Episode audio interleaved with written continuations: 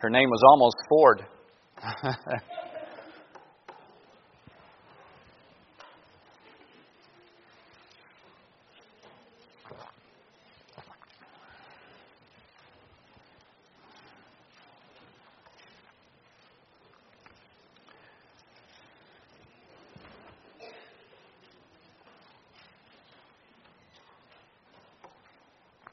John chapter 7, starting there in verse number 1. Just the first nine verses here. It says, After these things, Jesus walked in Galilee, for he would not walk in Jewry because the Jews sought to kill him. That goes back to chapter 5 when he healed a man on the Sabbath day. Now the Jews' feast of tabernacles was at hand. His brethren therefore said unto him, Depart hence and go into Judea, that thy, thy disciples also may see the works that thou doest. For there is no man that doeth anything in secret, and he himself seeketh to be known openly. If thou doest this, if thou doest these things, show thyself to the world. For neither did his brethren believe in him. Then Jesus said unto them, My time is not yet come, but your time is always ready. The world cannot hate you, but me it hateth, because I testify of it, that the works thereof are evil. Go ye up unto this feast. I go not up yet unto this feast, for my time is not yet full come. When he had said these things, uh, excuse me, when he had said these words unto them, he abode still in Galilee. All right, let's go ahead and pray. Father in heaven, Lord, we love you. Ask your blessing upon the service tonight, dear Lord. I pray that you be glorified and honored. Lord, control what I say and how I say it. Help me to stay true to your word. And again, may this help us, especially in regards to your will. I pray this in Christ's name. Amen. Um, I'm, I'm, going to be drawing just simply a, a, sort of a side truth out of this, not looking at the main event, what's taking place here. Um, again, Christ is. The bulk of his ministry is in Galilee. Well, I'll, I'll cover that in a little bit.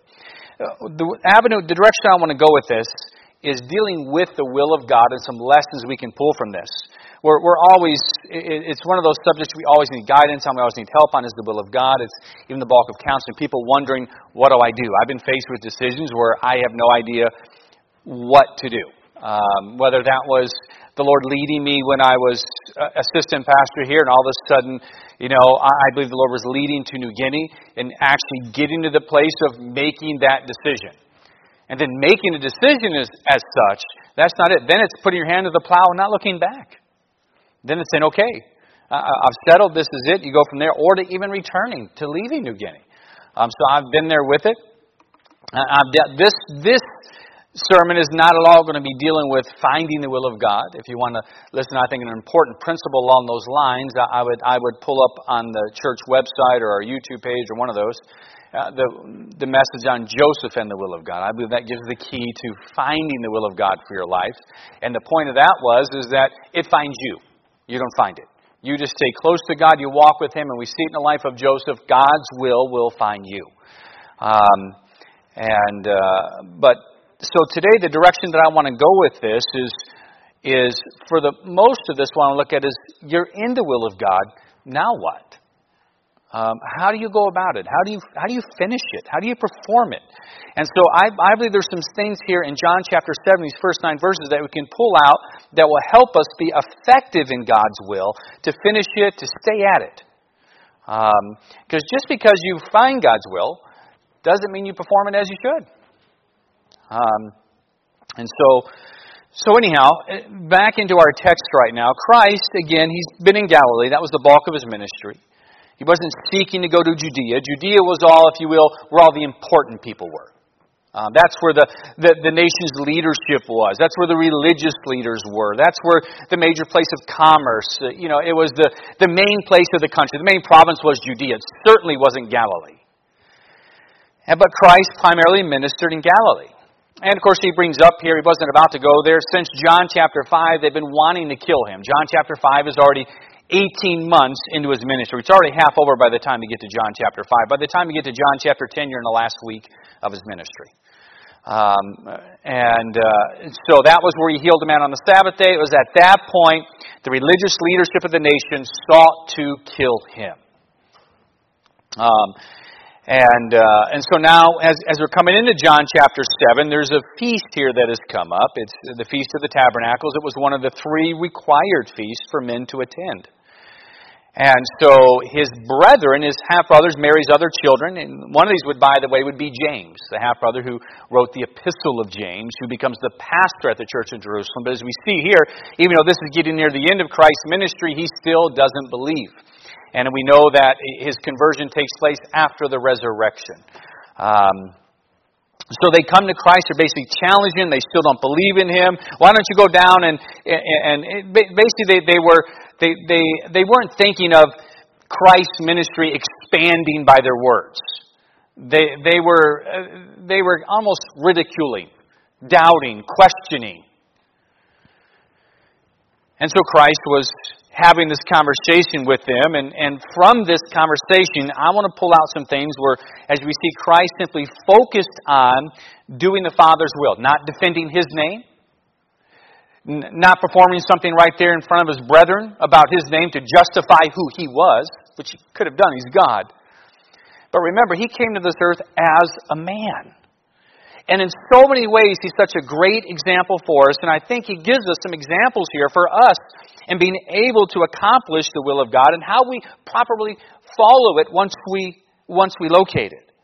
And I've got several different things here. I, I don't think we'll be here all that long. Um, I'm going to cover the site. What I mean by that is the location of it, insight for the will of God, wisdom for it, insincerity. There's a lot of those who are, know what to do, but they certainly don't do it from their heart. And then we're going to see the importance of submission mixed with humility. Submission mixed with humility. And then I'll, I'll tie in some steadfastness for this. But let me dive into this tonight. The first thing I want to, I want to touch on briefly is the site of the will of God, or where do I serve? This will be the only one that really isn't reinforcing necessarily performing the will of God, but this one is trying to reassure you to serve right where you're at. All of us right now, you know, this is the Independent Baptist Church of Anchorage. This is the will of God for your life. Serve God. Don't wait for the next thing. You serve Him. You serve Him. That's what you do. If you're, don't be one of those who's always waiting for the next thing. And, and the example Christ gives us here is something that I really like. He's in Galilee. Again, that was, that was not a popular province. It was considered the uneducated. It, was, it had a lot of problems outside of Capernaum. What really wasn't any nice places they considered to stay up in there. And, you know, it was, you know, they, they were almost looked down upon by the rest of the nation of Israel. Again, just a, just a small portion of Israel. But the Lord Jesus Christ obeyed the Father, wanting to do His will, not His own will. He didn't wait until He was at Jerusalem before the large crowds before performing his ministry. He performed it right where the Father put him, even though it was a small location. You might be in some, what you consider to be a, a, some small, obscure location. We have Brother David here from Nome. That's where the Lord has you. That's where He has you. I remember that when, when I was in, when the Lord put me in uh, New Ireland, on that little island. Listen, that was an actual mind game battle I had when I'm sitting there working with a couple of villages with the population of one is 500, one was about 600, the other one about 400. And it wasn't at all how I imagined my life going ministry wise. It wasn't. And and sitting there and thinking, but I had to remember, you know, it's it's not. Here's one thing I, I want you to remember: location is not nearly as important as your obedience. It's not. And your heart to serve God. It's not the location um, that is prominent. It's not the location of what it's all about. It's about the privilege of serving God. Do you understand that if you are getting caught up in the location, well, this is it, this is all I have, or it's just this ministry, I just work in nursery, I'm, I'm just a, a Sunday school helper, I, I just have this. Listen, it's about the privilege of serving God, not the location. Don't make the ministry about you. Always make it about God. Christ, who is God in the flesh, did the bulk of his ministry in the province of Galilee. In the province of Galilee. Incredible. Going in those little towns, in those little villages, healing the sick, performing those, those miracles there, to the point even his brothers challenge him on it. Well, why don't you go to Judea and do this? Come on, it's time of the feast. Why don't you go down there and do all this down there? You serve God right where He had you, right where He has you. And whether that's your Judea, whether that's the Galilee, whatever that might be, serve God. So, not just what location, but the area of service. Don't look for the biggest or best thing that you can do. Just look for areas that you can serve.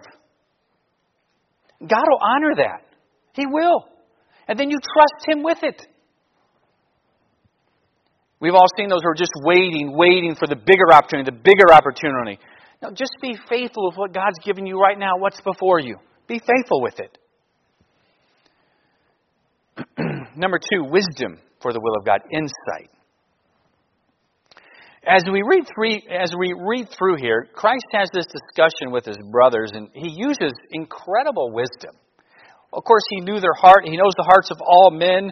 But we see here the need for wisdom in accomplishing the will of God.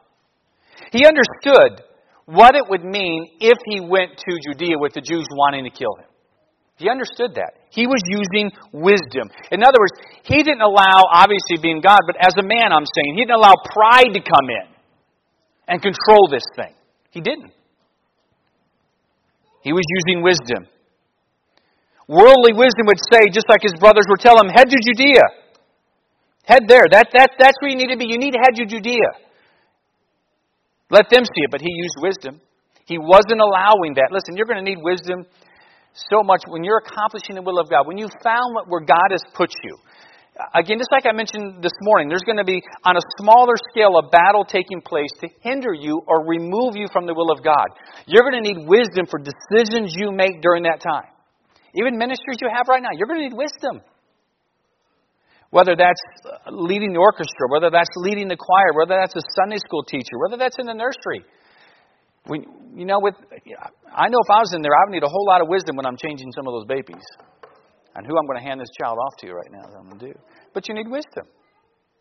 If you're going to accomplish the will of God, you certainly need wisdom. Do you understand that any one of these ministries we have, any one of them in the church, the devil could easily get a foothold in and wreak havoc. He could. He can start something small and just explode. You need wisdom. You need wisdom. Seek God for it. The Bible talks a lot, I'm not going to turn it for time's sake, but the verses in Proverbs we're all very much aware of, of how important it is, more precious than silver and gold. Again, without the wisdom of God, you're going to fail at the will of God for your life. If you're, if, if whatever area of service you have right now, you should be asking God every day for wisdom for it. Please give me wisdom.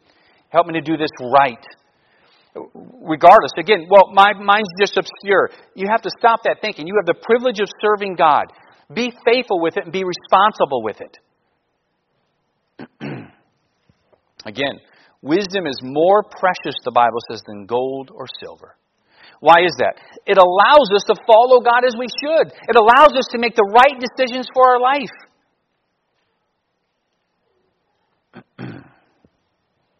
Thirdly, we see here with Christ even a submission to the will of the Father with humility when it comes to the will of God. Humility will always be a key to the will of accomplishing the will of God. It will. Even if you know what God has for you and you're in the will of God, I am telling you, you will mess that thing up if humility isn't present. You will. Humility is key. Humility is allowing you to stay dependent upon God, seeking for His wisdom, seeking for His well, seeking for His help, allowing yourself to be submitted to what He would have you to do. Look over in James chapter 4.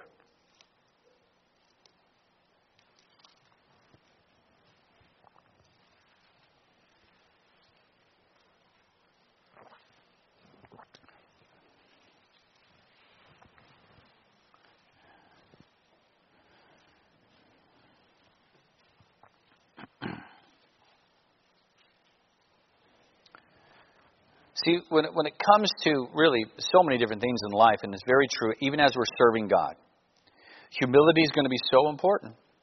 Because too often we simply desire a name for ourselves or with whatever realm of ministry that we're in or area of service that we're in, whether it's in church or whatever it might be. Eh, don't worry about your name with it. We should not be seeking our own vain glory, but simply following the will of God, seeking God's glory. But let's look at an example here where humility does come into play. Let me start down here in, in verse number 6. But he giveth more grace, wherefore he saith, God resisteth the proud, but he giveth grace unto the humble. Submit yourselves therefore to God, resist the devil, and he will flee from you. Draw nigh to God, and he will draw nigh to you. Cleanse your hands, you sinners, and purify your hearts, you double minded. Be afflicted and mourn and weep. Let your laughter be turned to mourning, and your joy to heaviness. Humble yourselves in the sight of the Lord, and he shall lift you up. These are a series of some really popular verses right here because of the importance of the instruction that is given. And it deals, it, it ties in humility and submission. That without humility being right, you're not going to submit yourself to God as you should. If you want His direction, His lifting up, His guiding of your life, there has to be a measure of humility. Humility is just, it's not thinking of yourself less and degraded. It's not thinking yourself more highly than you ought, obviously. That's the biggest problem we have. It's not that we it's not that the biggest problem is thinking of ourselves lower than we are. Our biggest problem is we think of ourselves too high. We're just too important. It's simply not thinking of yourself. It's simply concentrating on God. Realizing your life is His. Realizing, as Paul, you can see how Paul, what Paul used to remind himself and keep himself humble. I'm a bondservant. That's all I am. My life is about the master. That's what it's about. Do you understand that? Help him keep a really good mindset in accomplishing the will of God? So keep that humility. Work, you know, how to say work on it? It's something you pray about, and again, as you as you're drawing close to God, you know that comes with a measure of humility. It'll help with it. It's certainly something you pray about. You avoid the things that will begin to produce pride in your life. So you submit humbly to Christ and His will. And again, it is, it is a major key to accomplishing the will of God because the devil can come in and all of a sudden he changes what you're trying to do in the will of God and you make it about you. Listen, God's hand's pulling off of that. It is. Even though you might have found God's will, the devil knows what he's doing. If he can get in there, I, I mean, he, Satan fell prey to that, did he not? I mean, he was in the will of God in heaven, doing exactly what he was created for, but all of a sudden pride got in. And that changed everything. So, humility is a key when accomplishing the will of God. And then we see with Christ, brethren, let me pull an example out here, number four here, what we can learn.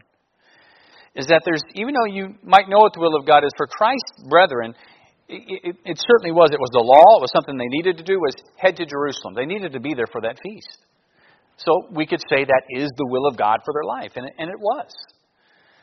But as you can see in their tone in dealing with the Messiah, the Son of God, who they were questioning because they were also children of Mary, there's a there's a, a great big deal of insincerity here when it comes to the will of God. They're, they're almost mocking of Christ here. Was not sincere. That's a danger when it comes to the will of God. You can all of a sudden develop carnal intentions, just like Christ's brethren had here. Their heart at this place, as we see, is not about the importance of the feast and what's taking place and, and, and what it represented. No, their heart was far from serving God. Their heart was far from the Lord. It was about themselves. And we can see from here, they certainly did not believe in the work or the words of Jesus Christ. And Jesus told them, You go up without me. I'm not going up yet. Now, he would go up to this feast. If you read on, he will go up to this feast, but he says, I'm not going right now. That's, I'm not going up yet. You go up. I'm not going with you. and then we have that sad statement how they truly did not believe his work or his words. They did not believe in him. And I certainly don't want that said about me. there's an, there's there's a I think there's there's it, it's not only having truth, knowing what to do in the will of God, which isn't that hard. I'm going to cover that in just a few minutes. It's not it's not really that hard knowing what to do in the will of God. It really isn't. All right. But once you have the truth, then it is going after it in sincerity, with being sincere with it, being true, not playing games with it.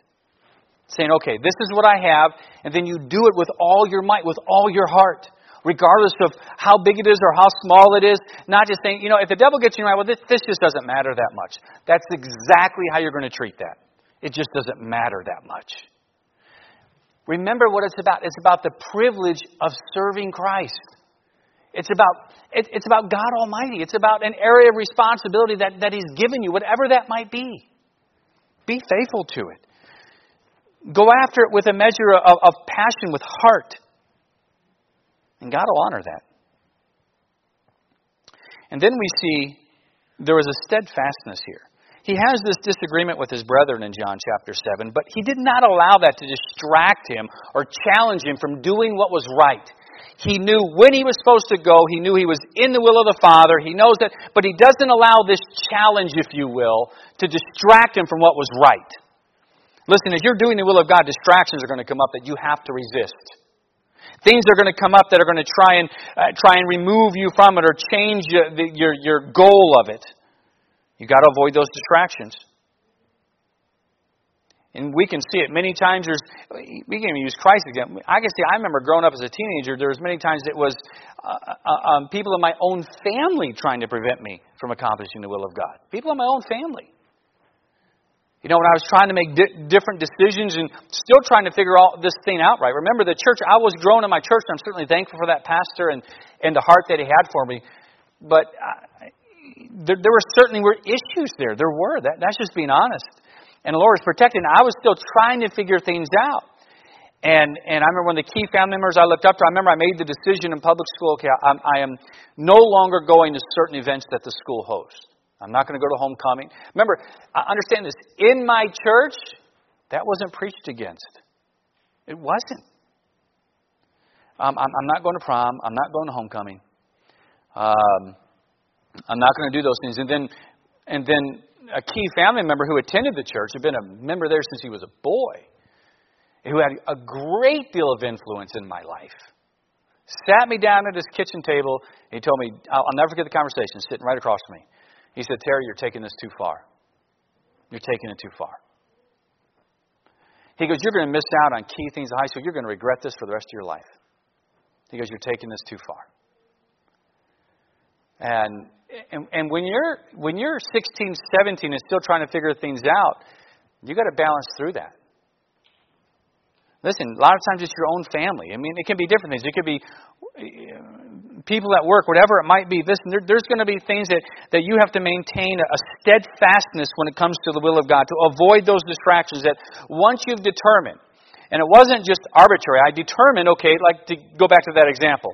All right, here's why these things can't be right. All right? And, and I knew it just because I'm in the Bible now every day, and I just know, okay, these things just they just can't be right. And so once you determine that and you have truth, you got to stay steadfast. I mean, look how quickly things are changing right now. Look how quickly churches are changing. I mean, there, there's not a whole lot of steadfastness when it comes to the will of God anymore. I mean, as the culture changes, we're, we're seeing things just change. I mean, it's as if now we're laying down and admitting, okay, the things that we used to teach and preach, many of them just really weren't truth at all. It was just because of culture. Was that true? Was it just because of culture? Or is our culture actually influenced by biblical principles? You need the answer to that question.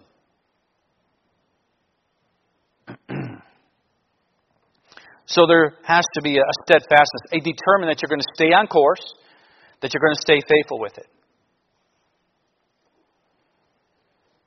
Now, let me go on to some different helps here in regards to uh, uh different things here with the will of God, and then, I, then I'll finish.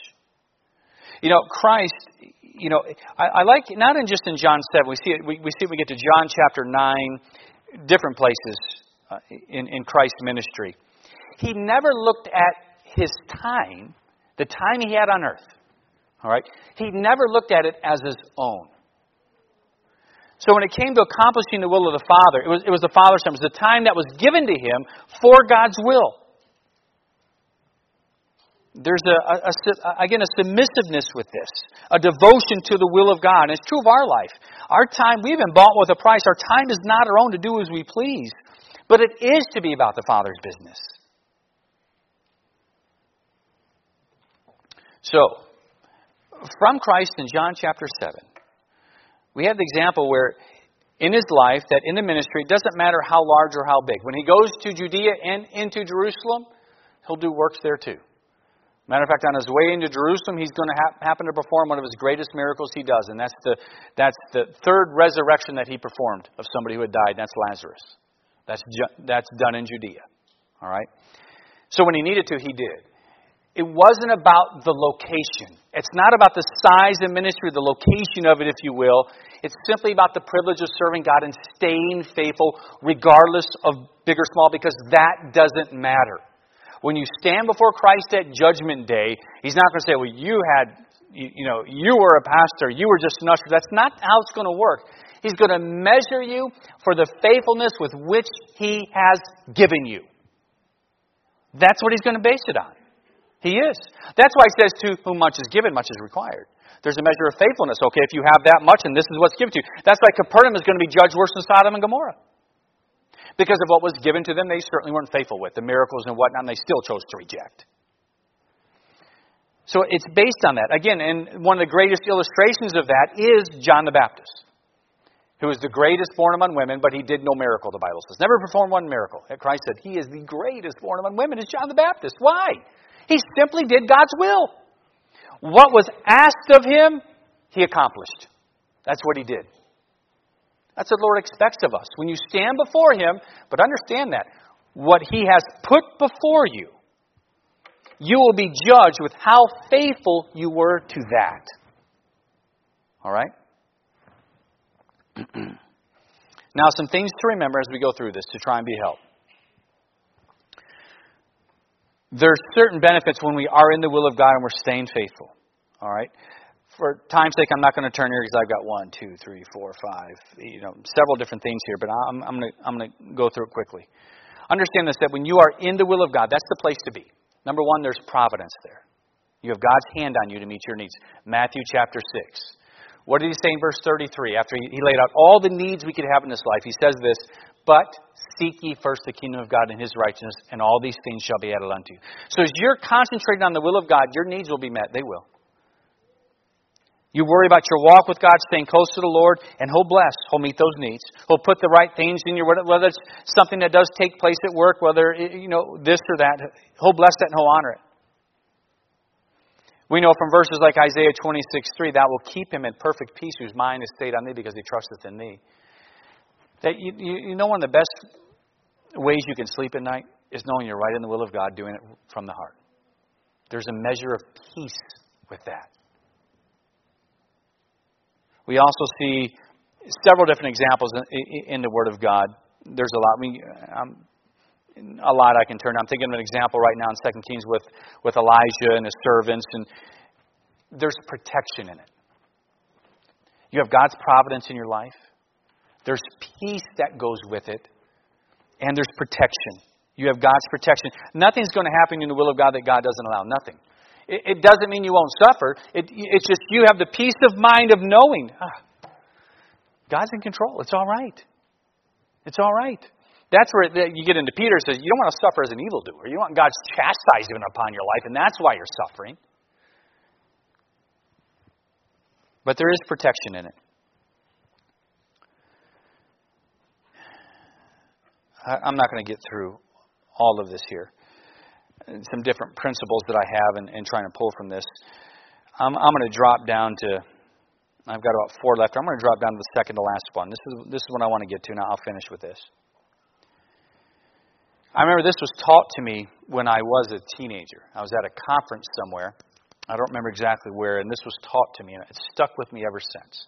And it's been a help to me time and time and time again. And it was a lesson. I remember it was a morning session on the will of God, and it dealt with two words the what and the where of the will of God. What to do and where to do it. What to do and where to do it. And the simple truth that the preacher gave was this. He had said, This is the what of the will of God. This is what you're to do. Be faithful, pray, soul win, on and on, be obedient, follow God from the heart. This is what we are to do. All of the what of the will of God is right here. There's nothing of the what that's not in here. All right? The where could be, you know, that, for me right now, that's being a pastor of the Independent Baptist Church of Anchorage. All right? For you, some of you in the United States military right now, right now the where is you're assigned to Elmendorf, you're assigned to Fort Richardson, or you know, in your career that's here, you're you're you're, you're an engineer, you're a police officer, you're you know, wherever that is. That's the where of the will of God. Now, the what is the the what is the word of God. The where, all right, now listen to this. That is actually the responsibility of the Holy Spirit in your life, not you. What you have to stay on your side of the fence, and that is the what of the will of God. If you will stay faithful to this, He will control the where. He'll control the where of the will of God. Too often, what we do is we get on this side of the fence. We want to control the where instead of just concentrating on the what. Only responsibility we have is the what. God takes care of the where. He takes care of that. You trust Him with it. And I have news for you. The what, by the, they're not equal either. They're not. The what is much more important than the, than the where. You'd be much better off being obedient in the wrong where than being in the right where and being disobedient. Stay obedient. And allow, know what verse draws us out? Proverbs 3, 5, and 6. Trust in the Lord with all thine heart, lean not unto thine own understanding, he shall direct thy paths. We trust, he directs. Don't you direct. You trust. You trust, he directs. That's what you do. You don't strive for the where of the will of God, which is what too often we do. We strive for the what of the will of God. And then he'll take care of the rest. And we do as Ephesians 6 6 says, you do the will of God from the heart. You do the will of God from the heart, with heads bowed and eyes closed.